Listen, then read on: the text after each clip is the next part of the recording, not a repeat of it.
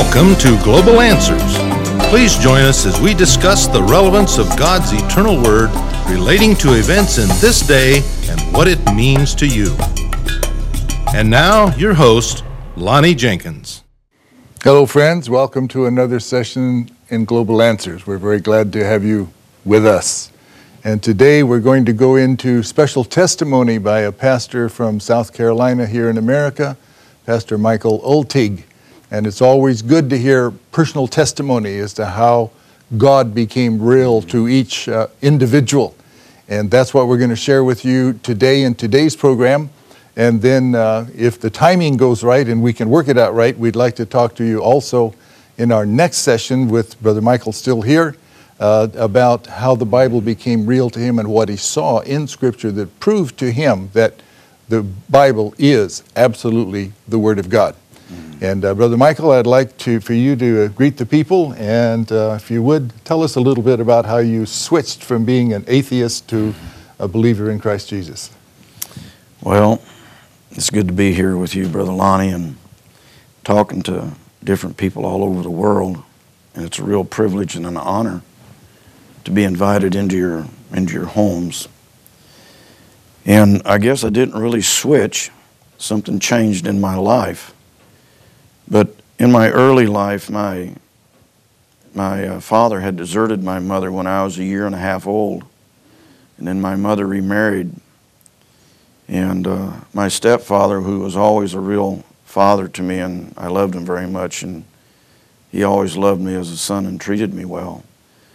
But in his early life, when he was he was young, as as we had talked about mm-hmm. earlier, that um, that he was uh, he lied about his age when he went into into the army, and uh, he was about 15 or 16 years old, and he was from a, a small community in Fargo, North Dakota, and uh, because it was such a small community that he was he was the, the children that he was raised with, the young men had went into the service with him, and he was in the army and had gotten uh, put into a marine uh, force in Guadalcanal and all of the children that he had been raised with it was young men at that time that they were killed and some of them went crazy and it had a real uh, profound effect into his life.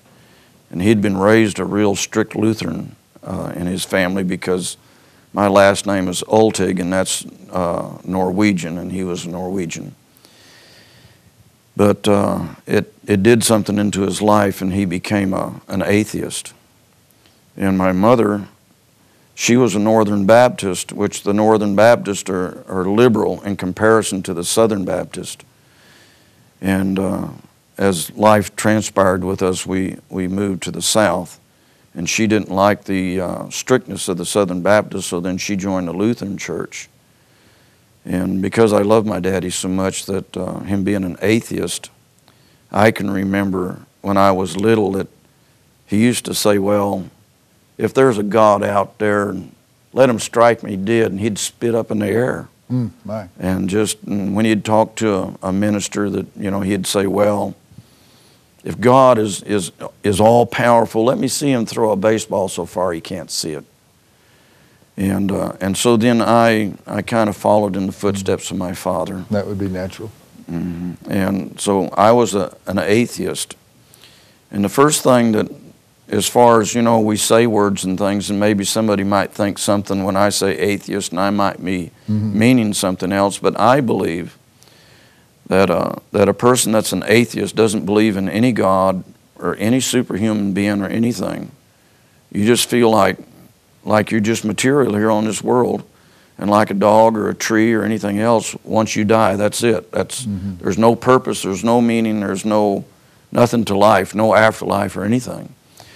And a real atheist is, is self made because when man is born into this world, uh, he's pagan or he, he looks for a superhuman being or, or he looks for a God somewhere, whether it's in a totem pole or, or whether it's in religion or whether it's in fire or superstition or, or tradition. And he, he is by nature, he's, he's a, I call it a pagan because we have to be converted mm-hmm. to Christianity mm-hmm. by a new birth. And so then we would be pagan because we would worship or try to find God in some aspect of our life. So, an atheist is a person that's self made. He's usually, I feel like, a person that's fairly intelligent. He likes to argue and debate, like my daddy would. And so I was an atheist. And I can remember two times before my conversion that the Lord came uh, close to me in my life. First time I was a young man, I graduated when I was 17, and I was going to college and working in between semesters. And uh, I had become acquainted with a, a, man in the bank where I was working, and he was a very, uh, a very sincere, dedicated man. And uh, his, his demeanor and his personality and his projection as far as being a Christian seemed like it, it touched my life. And, and he was not part of a denominational, he was just having house meetings, and he had talked to me about some things in the Bible. And, and I, I came very, very close in my life at that time uh, to going to church, and, but I, I drew back and decided not to. The only time that I had ever been to church was if I had an interest in a girl or something and they were mm-hmm. Christians, I'd go there, you know, to be the, you know, the nice guy. And but I didn't find anything there. I just it was nothing. As a young boy, I went to. Um, that reminds me, when I was a young man, my mother used to send me to Sunday school, and I was going to get baptized one time. It was a Baptist church, and they're very influential. And my father felt that. He didn't have anything against me getting baptized and getting saved, but he, he felt that I had been uh, pressured or mm-hmm. influenced into making this decision, so he, he uh, didn't want me to get baptized at that time. The second time in my life that I can remember that, that I say that God came close to me or I came close to His presence was uh, I had joined the Army and, and I had been sent to Vietnam and I had been there a few months.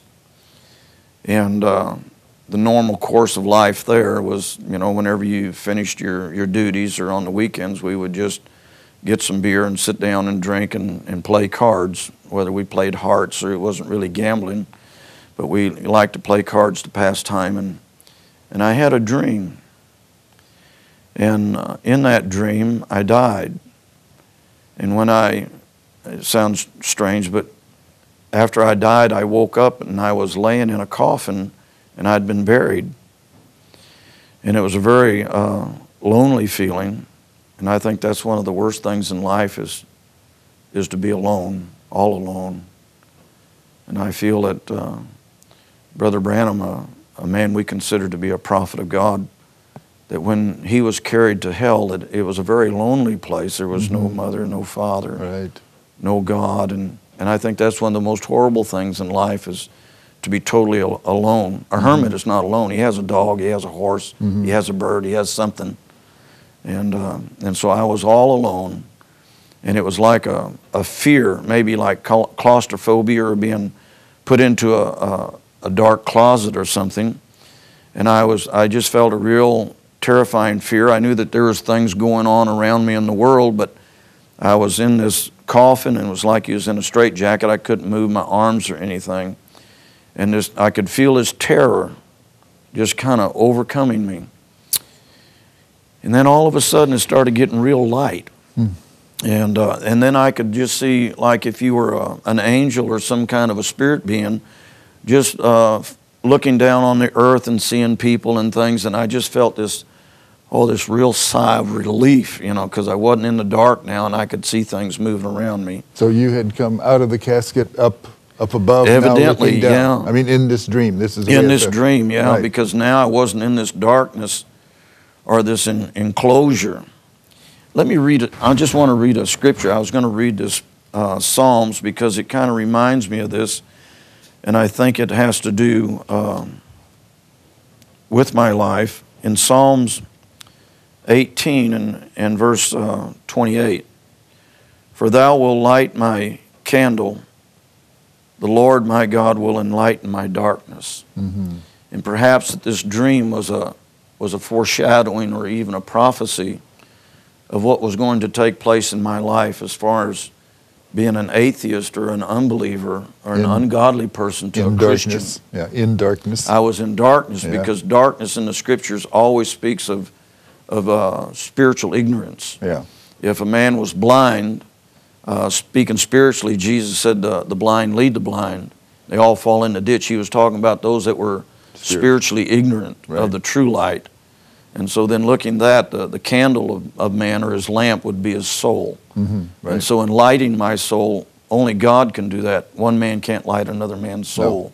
No. It takes God through through man through the word. yeah.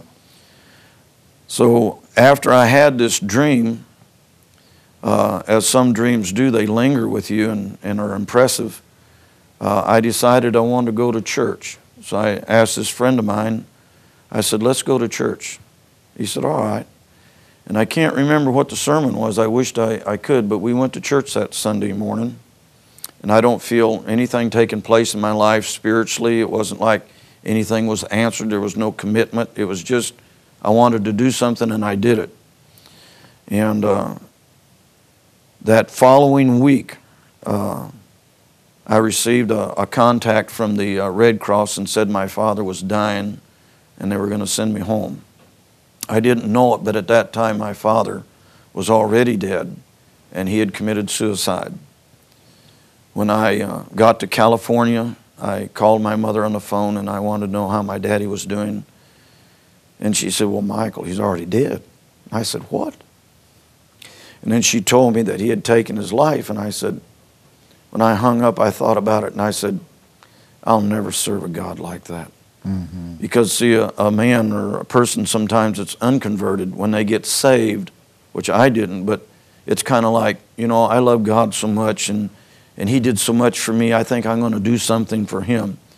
So then that kind of relationship with God always creates a, I'll do something good and I know God is going to do something mm-hmm. good for me. Mm-hmm. So I guess that was what my perception was. And I said, I'll just never serve a God like this. Here I go to church and now my daddy's dead. What, what kind of a God is this? yeah, right. So I was at that time probably, that was 1965. I was, uh, I was probably about uh, 22 or 23 at that time because I was born in 1942. So nothing transpired in my life from that time until 1973. As far as religiously, I uh, in 1972 I'd had a a wreck. I used to like to ride motorcycles cross country, and uh, uh, enduro racing they call that. I had just really fell in love with riding motorcycles, not on the on the highways or or anything else, just like you'd ride a horse. And uh, I had had an accident getting ready to go into the woods. I, me and another uh, man had run head on in our motorcycles, and and when we were coming at each other, I leaned one way and he leaned the other way, and my left foot got in in between the foot pegs on the motorcycles, and we were going about 20 miles an hour apiece. So it broke all of my metatarsals and crushed all my toes in my left foot. And uh, I had to cut my boot off, and, and my wife uh, carried me to the emergency room. And they, they wired my toes and my, and, uh, my metatarsals together, and it was an extreme uh, sharp pain. And they were uh, giving me morphine for the pain, but the, the pain would never leave. It wasn't a dull, it was a real sharp pain. And my mother-in-law was a, was a, a backslidden Pentecostal, but she still she believed in God, and, and at that time I didn't realize it, but her life was being uh, reformed. She was or uh, being restored back as a Christian. And so uh, my wife, while I was in the hospital, was talking to my mother-in-law, and and and uh, she she looked at me and she said, "Well, Michael, would you like to have my mother pray for you?" And of course, you know me, I'm an atheist, and nobody's really an atheist. You just project yourself as that way. And I said, "Well, yeah, I guess." And uh, she prayed for me. I talked to her on the phone a few minutes, and and uh, like I said, there was no desire to be a Christian. There was nothing, you know, it was just a willingness to submit to that. And so uh, she prayed for me on the phone, and I hung up the phone, and it was like somebody sedated me. I could just feel my body relaxing, the pain left. Wonderful. And I looked over at my wife and I said, Well, you might as well go, honey. I said, I'm fixing to go to sleep. And I just went to sleep. And, and that was my first, uh, if we could call it experience, my first experience uh, with God and with His uh, power. Although With I didn't realize it. Remove the pain? It took the pain and it just like I took a sedative. It just put me to sleep. Yeah, wonderful. Nothing happened. Uh, got back on my motorcycle with a cast on my foot. No commitment, no, no uh, afterthoughts about getting saved or anything. Mm-hmm. This was in 1972. In 1973, uh, I had two, two children, two boys, probably about four or five years old. I was married in 1967, and uh, we had a child that first year, and this is 1973. And uh, I had a good job. Me and my wife were happy and had two children, a nice, a nice home, probably just average income, but uh, I wasn't dissatisfied. I wasn't looking for any answers in life. I wasn't in search of anything. And I'd found happiness in my family and, and my, my motorcycles. So I wasn't really a man that was maybe desperate or his back up against the wall or, or anything. I just was complacent. And uh, at this time, my mother-in-law, in her walk with God, that she was uh, she had come into the Pentecostal church and been born again. And there was a friend of hers that when she backslid and went into the world, this friend of hers, a woman, had gone into into the message of the hour or come into contact with the teachings of Brother Branham. And, uh, and then her, her revelation of God in the Word had deepened. And so she started talking to my mother in law uh, about Brother Branham and about how God had sent a prophet. And, and uh, my mother in law was, you know, listening to her. And when she was in Pentecost, my mother in law, she was a woman that was gifted with visions, and the Lord had showed her some visions concerning the original sin in the Garden of Eden. Mm-hmm. And she knew it had something to do with sex, but she didn't really know what it meant. Yeah, our viewing audience understands this. We've gone into this before. Okay. And so when the woman began to share with her about this serpent seed that this prophet had, had brought, she it was uh, it was something that God had already planted that He was going to work with her. So then she began to listen, and because of that, she began to recognize the truth in this message. And uh, she had been tr- uh, baptized in the Trinitarian doctrine, so when she saw in the Bible, she said, Well, to be baptized in the name of the Lord Jesus Christ, there's one name. And here's, here's uh, Peter, full of the Holy Ghost, messenger of God, and he says, Repent, be baptized in the name of the Lord Jesus Christ. He wasn't saying anything different than what Jesus was saying. He was only saying what he said, except he put in the proper name that it was. So she Rather said, than Father, Son, and Holy Right. Ghost, Lord Jesus Christ. Lord Jesus Christ, Lord, pillar fire of the Old Testament, God coming in human flesh and Jesus and returning back the Comforter Yeah. in His church, veiled in, in people. And so she was going to get rebaptized, and she had recommitted her life to the Lord, and, and we had no contact with her on this at all. And uh, the Lord spoke to her and told her to come talk to me. Mhm. So she came to the house and began to talk to me and my wife Janet, and uh, she was just simple things like, you know, about Abraham and the Bible. Of course, me being an atheist, I had no religious background, no uh, religious teachings other than Jonah and the, and the fish and Samson and Goliath and simple David, you things, know, yeah. or David and Goliath and Samson and, you know, different things like that that I had heard in Sunday school. And uh, so as she began to, to talk with me, I, I could feel I was uh, kind of breaking up on the inside a little bit. And I didn't like that. It kind of made me kind of uncomfortable. Now, And- breaking up, you mean like you wanted to cry? yeah, like what? emotionally. I could feel that it was disturbing me emotionally, not in a negative, but be like if somebody told you that your mother was dying. It was Right. kind of a, I call it breaking up on the Right. inside. And I just didn't like that. My daddy raised me that men don't cry, so I Mm-hmm. never cried. Even at my daddy's funeral, I never cried until they started to put the, the casket in the ground, and then I started to, Mm-hmm. to weep a little bit. But I was a very unemotional type person, and, and I was raised that way to, you know. And so I didn't particularly care for that. I, to me, uh, because of, of the way that my concept was, it was uncomfortable to me. I didn't understand what was going on. I didn't put two and two together to think that maybe I was responding to anything. So she left. And that same week, or maybe that weekend, she called and said she was coming back. So my wife said, Well, uh, my mother's is coming back over here to talk to us again. And I thought, I said, I don't want to be here when she gets here. I don't like that. But she came back, and so then I was Yeah. there.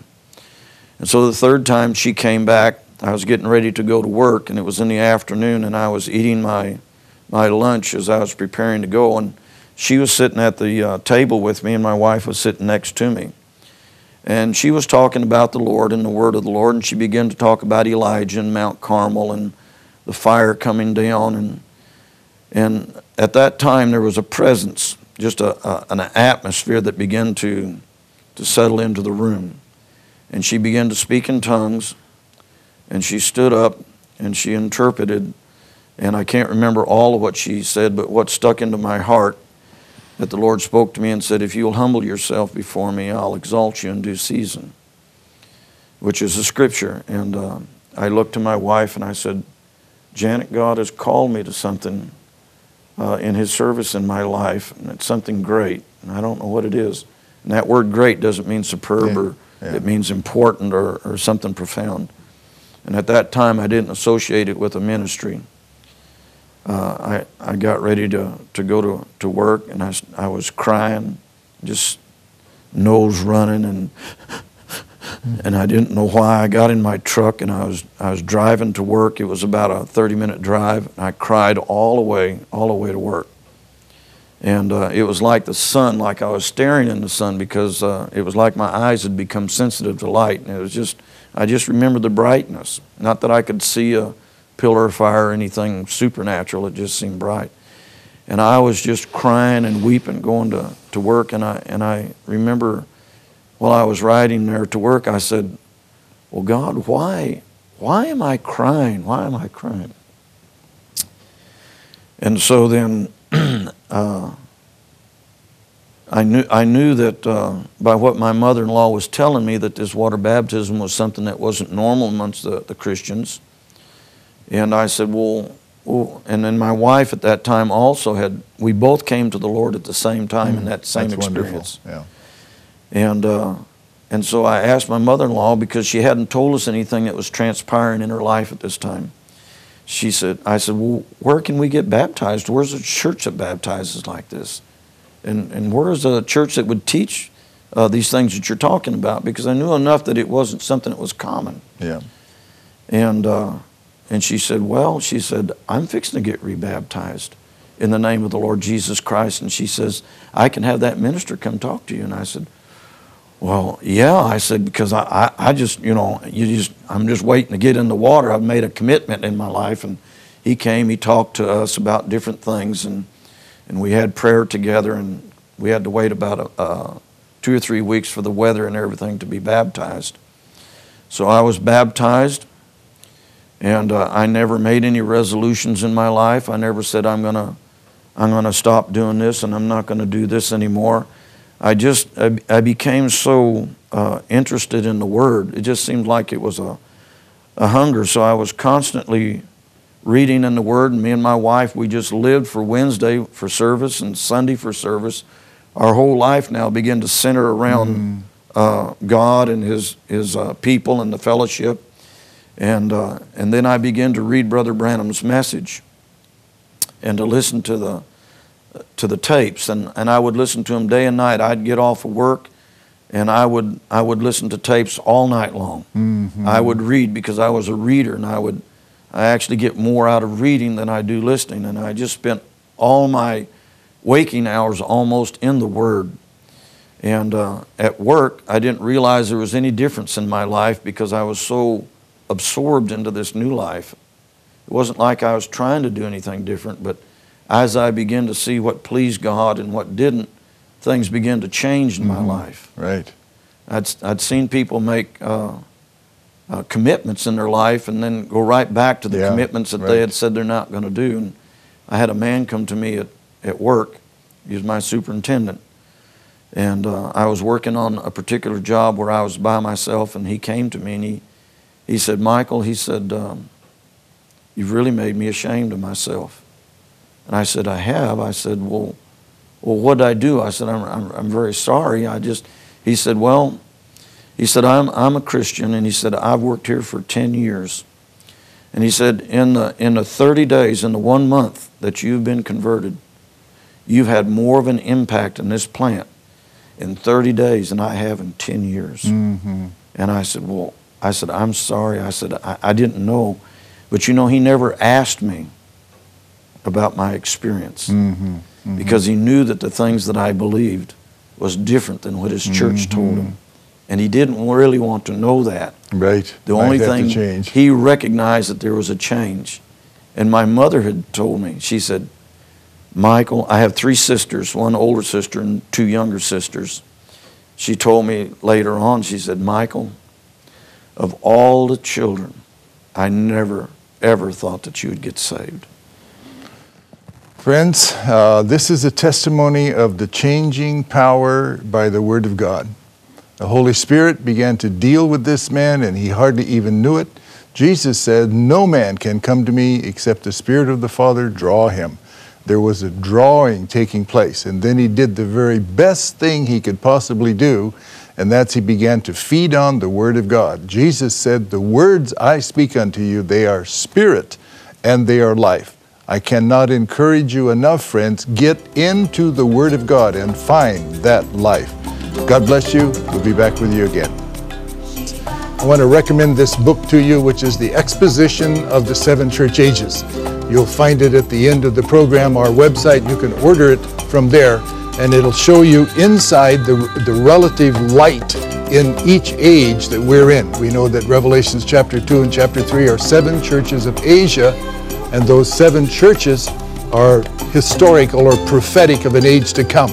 We're over here in this very last age. And so I recommend that you get a hold of this book if you want to know where we are in time and what God's doing. This is it.